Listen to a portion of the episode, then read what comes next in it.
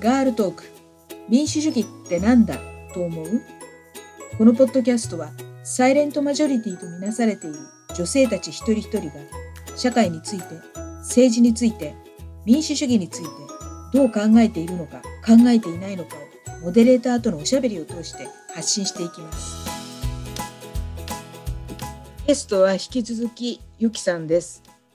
前々回であのゆきさんにあのブラック・ライブズ・マター BLM についてお話しいただいて前回はゆきさんがあの、まあ、歴史学者としてマイノリティの隠されていたっていうかその今まであまり明らかにされていなかった歴史を振り返していくっていうふうなことを伺ったんですけれども今回はですね、まあ、あまり日本では知られていないブラックフェミニズムについてお話を伺おうと思います。あのブラック・ライブズ・マターの時にもちょっとお話が出たかもしれないんですけれども実はこのブラック・ライブズ・マターっていう運動はブラックフェミニズムと密接な関係があるんですね。そこら辺のことについてちょっとお話を伺いたいと思います。よろしくお願いします。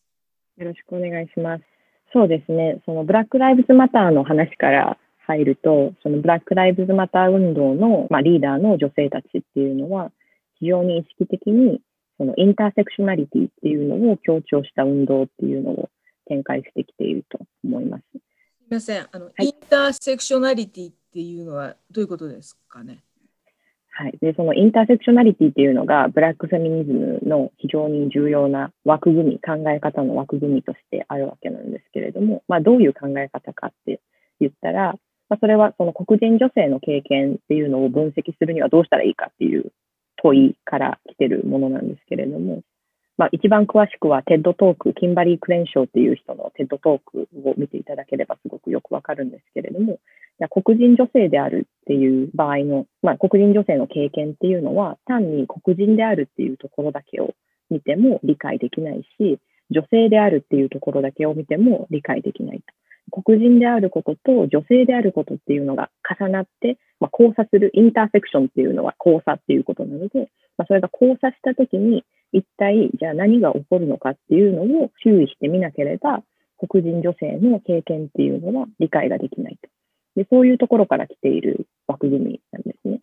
で、まあ、このインターセクショナリティっていうのは人種とジェンダーっていうところだけではなくて、例えばまあ人種とセクシュアリティとか、セクシュアリティと障害とか、まあ、二つだけではなくて、まあ、人種とセクシュアリティと障害みたいに、いろんな、まあ、社会がオーガナイズされる、まあ、なんていうんですかね、まあ、この社会の中でいろんな分類の仕方があるわけですよね。男性か女性かとか、ゲイなのか、そうじゃないのかとかですよね。まあ、そういうその軸っていうのが、いくつも交差する場合っていうのがあって、そこで、まあ、何重にも、何重にの意味で少数派になるまあ、そういう経験っていうのをちゃんとそのための分析枠組みを使って考えていこうっていうのがインターセクショナリティっていう考え方ですね。で、まあ、ブラック・ライブズ・マターに戻ると、今のブラック・ライブズ・マター運動のその女性のリーダーたちっていうのは、そういうブラックフェミニズムの伝統っていうのをかなり明確な形で継いだ上で、黒人の命は大事だっていうふうに言うときに、黒人の女性の命も大事だし、黒人のトランスの命も大事だし、黒人で障害を持ってる人たちの命だって大事だしっていう形で、その黒人コミュニティの中にある多様性とか、中にある権力の差異みたいなものに非常に注意を払って、え運動をしているっていう、そういう運動体だと思います。で、私はそのインターセクショナリティっていう考え方に出会って、まあ、それはやっぱり私がアメリカ史っていうのをやっていて、で、アメリカの女性誌とかジェンダー誌みたいなところにいると、そのフレームワーク、インターセクショナリティみたいなフレームワークをあの知らないではやっていけないみたいな、そういう状態で、まあ、それは例えばブラックフェミニストではなくても、いろんな人がちゃんと、まあ、常識として理解している、そういう考え方で。で、まあ、ブラックフェミニズムの何がそのユニークかって言ったら、その背後にある歴史としては、そのまあ、フェミニズム運動っていうのが60年代、70年代ぐらいにガッと盛り上がって、まあでもそこにのリーダーの女性たちっていうのは大体白人のその女性たちで、で、そういう女性たちが、その私たち女性はこれを要求するみたいな形で運動をやってるときに、あなたたちは女性っていうのを代表できるの私たちの声はちゃんと聞こえてるのっていうことをこう問いかけていった、そういうそのフェミニズムの歴史があるわけですね。で、それを率いていったのが、まあ、ブラックフェミニストたちだったし、そのブラックフェミニストだけではなくて、アジア系とか、ラティーナラティ、ラティーナフェミニズムとか、その移民のフェミニズムとか、そういう白人ではない女性たちっていうのが、白人中心のフェミニズムに対してこう疑義を突きつけていった、そういう歴史がずっとあります。まあ、一番最近の例だと、ウィメンズマーチとかですかね、その16年、2016年にそのトランプが、えー、もう4年も前になるなりますけど、いや、信じられないな。ウィメンズマーチがあったときに、ウィメンズマーチはかなり自覚的にそのリーダーシップの中に白人の女性だけではなくて、いろんな女性をそのちゃんと入れて、で、その白人の女性だけの運動ではない形でやろうとしていたっていうのがあったと思うんですけど、まあ、そういうのがある一方で、まあ、他方では、そのトランプに誰が投票したのかっていうのを見たときには、52%ぐらいの白人の女性はトランプに投票してたらしいっていうことが分かって、やっぱりそのあたりですよね。その誰がトランプに投票したのかみたいなのを見たら、人種とかジェンダーで非常にくっきり分かれるので、そのトランプに52%ぐらいの白人女性が投票してたっていうのをこう考えた上で、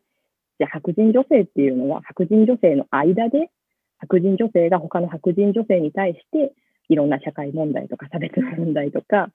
こう教育しないといけない。そういうその内部的な問題にまず取り組まないといけないんじゃない、いけないんですかっていう話がずっとある話ですけど、まあ、16年ぐらいの時に一気にガッと盛り上がったっていう感じですかね。あのブラックフェミニズムとちょっと離れちゃうかもしれないんですけれども前回ゆきさんの白論が沖縄に関係することだっていうことだったんですけれどもアメリカにおけるブラックフェミニズムと日本における沖縄フェミニズムっていうのがなんかこう通じるものがあるような気がするんですけど、そこの関係とか、もしできたらお話しいただけますか？はい、もちろん。あのホワイトフェミニズムっていう時には、その白人のフェミニズムなんですけれども、まあ、要するに、その国、その社会でマジョリティである人たちのフェミニズムっていうのが、マイノリティの女性たちのフェミニズムっていうのを覆い隠してしまったり、横領したりそういう問題の話なんですね。だから構造の問題で、それも。なので、単にその白人と黒人の間の問題っていうわけではないんですね。だから同じ問題っていうのは、日本のフェミニズムと沖縄のフェミニズムか、日本のフェミニズムと、えー、まあ、在日の女性のフェミニズムとか、そういう関係の中でも、もちろん起こり得るし、起こってきたことだと思います。で、まあ、それは例えばその沖縄の女性たちが米軍基地反対っていうのをフェミニズムの課題としてやってるわけですよね。その基地っていうのが女性の、まあ、女性含む沖縄の人たちの命を脅かしているわけで、それはフェミニズムの課題としてずっと運動があるけれども、じゃあその本土にいる日本のフェミニズムっていうのが、それにどれだけフェミニストとして答えてきたのかって言ったら、全然十分ではないと思うんですよね。で、それはその例えば在日女性のフェミニズムに対しても同じことが言えると思います。で、それは例えばその人種とかエスニシティだけではなくて、まあ、障害とかセクシュアリティとかトランスシスみたいな軸でももちろん同じことが言えるわけですよね。だから障害を持ってきた、持っている女性のフェミニズムに対して健常者と言われる、クオートクオートですけれども、言われる人たちのそのフェミニズムがじゃあどれだけ答えてきたのか、その、なんていうんですかね、その人たちの声を聞いてきたのかどうか、その人たちの声をかき消すような、むしろかき消してしまうようなことをしてこなかったのかどうかみたいなことを、マジョリティの女性たちっていうのはよく考える必要が。だからそのホワイトフェミニズムとブラックフェミニズムの間の葛藤の歴史っていうのは、その日本のフェミニズムっていうのを考える上でも非常にあの役に立つことだと思います。うん自分のことだけで精一杯になってしまう周囲を見渡してどんな人たちがいるのかその人たちがどんな状況に置かれているのかっていうことに思いをいたすっていうのは非常に重要ですね。っていうのはっぱりその自分たちはマイノリティだと思ってるけれどもさらにマイノリティの人たちがいてその人たちの幸福っていうのはもう私たちの幸福につながっているんだっていうふうな意識を持つことが必要なんじゃないのかなっていうふうに私は思うんですけれども、えっと、そうですね、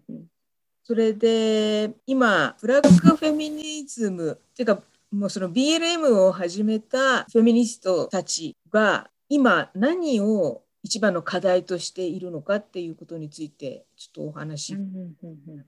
そうですね。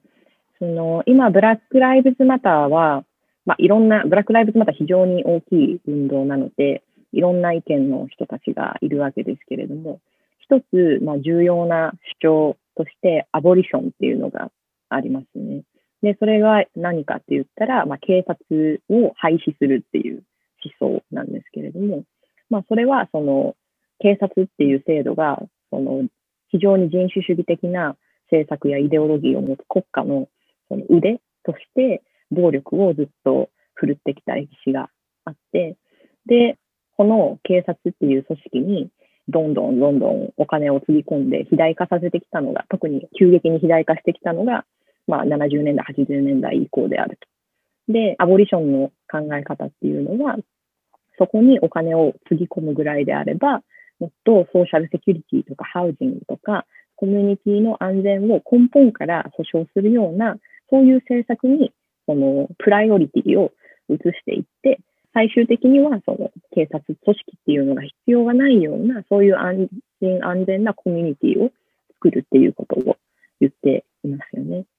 で、それは、これもブラックフェミニズムの非常に素晴らしい重要なところなんですけれども、それはその黒人のコミュニティだけが利益を得るような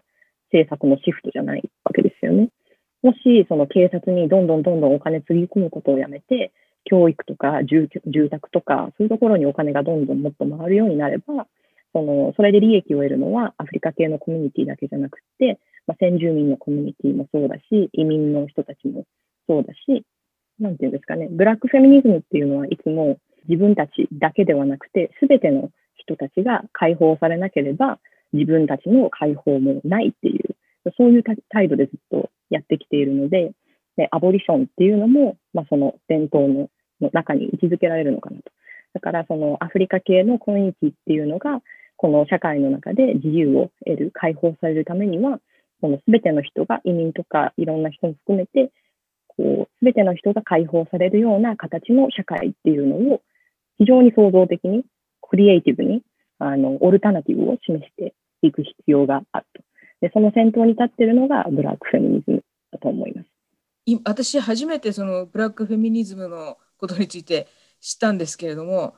あのかなりいわゆる総合的俯瞰的な観点から立って社会を考えてるんですね。自分たちの権利のためじゃなくてその自分たちの権利の向上にはまず社会全体の改善っていうかインプルーブされることが必要なんだっていうふうな考え方を持ってるっていうのがすごくある意味衝撃的なんですけど彼女たちはそういう考えはどどこから得てきたんですかね？っ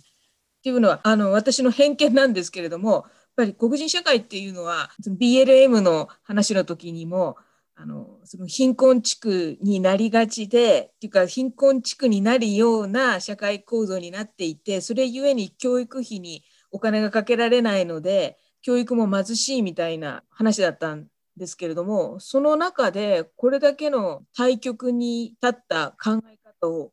持つようになったのはどういう背景があるんですかね？それはやっぱりそのアメリカの中で黒人として生きるっていう経験と、まあ、黒人の女性として生きるっていう経験の中から出てきたものなんだと思うんですよね。だから非常に切実なものがあって、やっぱりその黒人の女性であるって、そういう場所から見えるアメリカ社会っていうのが、その白人のじゃあ男性とか女性から見えるアメリカの社会っていうのと非常に違っていて、で、彼女たちのポジションからいろんな形の差別とか抑圧っていうのはつながっているっていうことが非常によく見えてるんだと思うんですね。なので、すべての人が解放されるまで自分たちも解放されないっていうのは、単にその彼女たちが非常に優しいからとか、いい人だから言ってるっていうわけではなくて、もちろんすごいいい人たちがすっごい多い、多いんですけれども、そういうことではなくて、その、本当自分たちの経験と、その自分たちが蓄えてきた、その知識で、知識として、もうここの社会っていうのは、一人だけを救うように、その、なんかやろうとしたって、うまくいかないんだっていうことを、まあ、知識として知ってるし、経験としても知ってるし、だから一番現実的で一番有効な方法っていうのは、すべての人の解放を目指す、そういう、その、方向性なんだっていうことを知ってるっていうことだと思いますね。うん、あのブラックフェミニズムのことについてあのお話しいただきましてありがとうございます。こんなにあの本当に総合的俯瞰的な観点であの運動を考えてるっていうことは知らなかったんですけれどもこういう視点を持つっていうことがあの日本で私たち何かがその市民活動や市民運動をするのにも非常に参考になるなっていうふうに思いました。今回はですねあのブラックフェミニズムのことについてお話しいただきました。あのゆきさんにはあの3回ゲストにお越しいただいていろんなお話伺ったんですけども非常に興味深くて意義深いお話を伺えたと思います。ありがとうございました。はい、ありがとうございました。楽しかったです。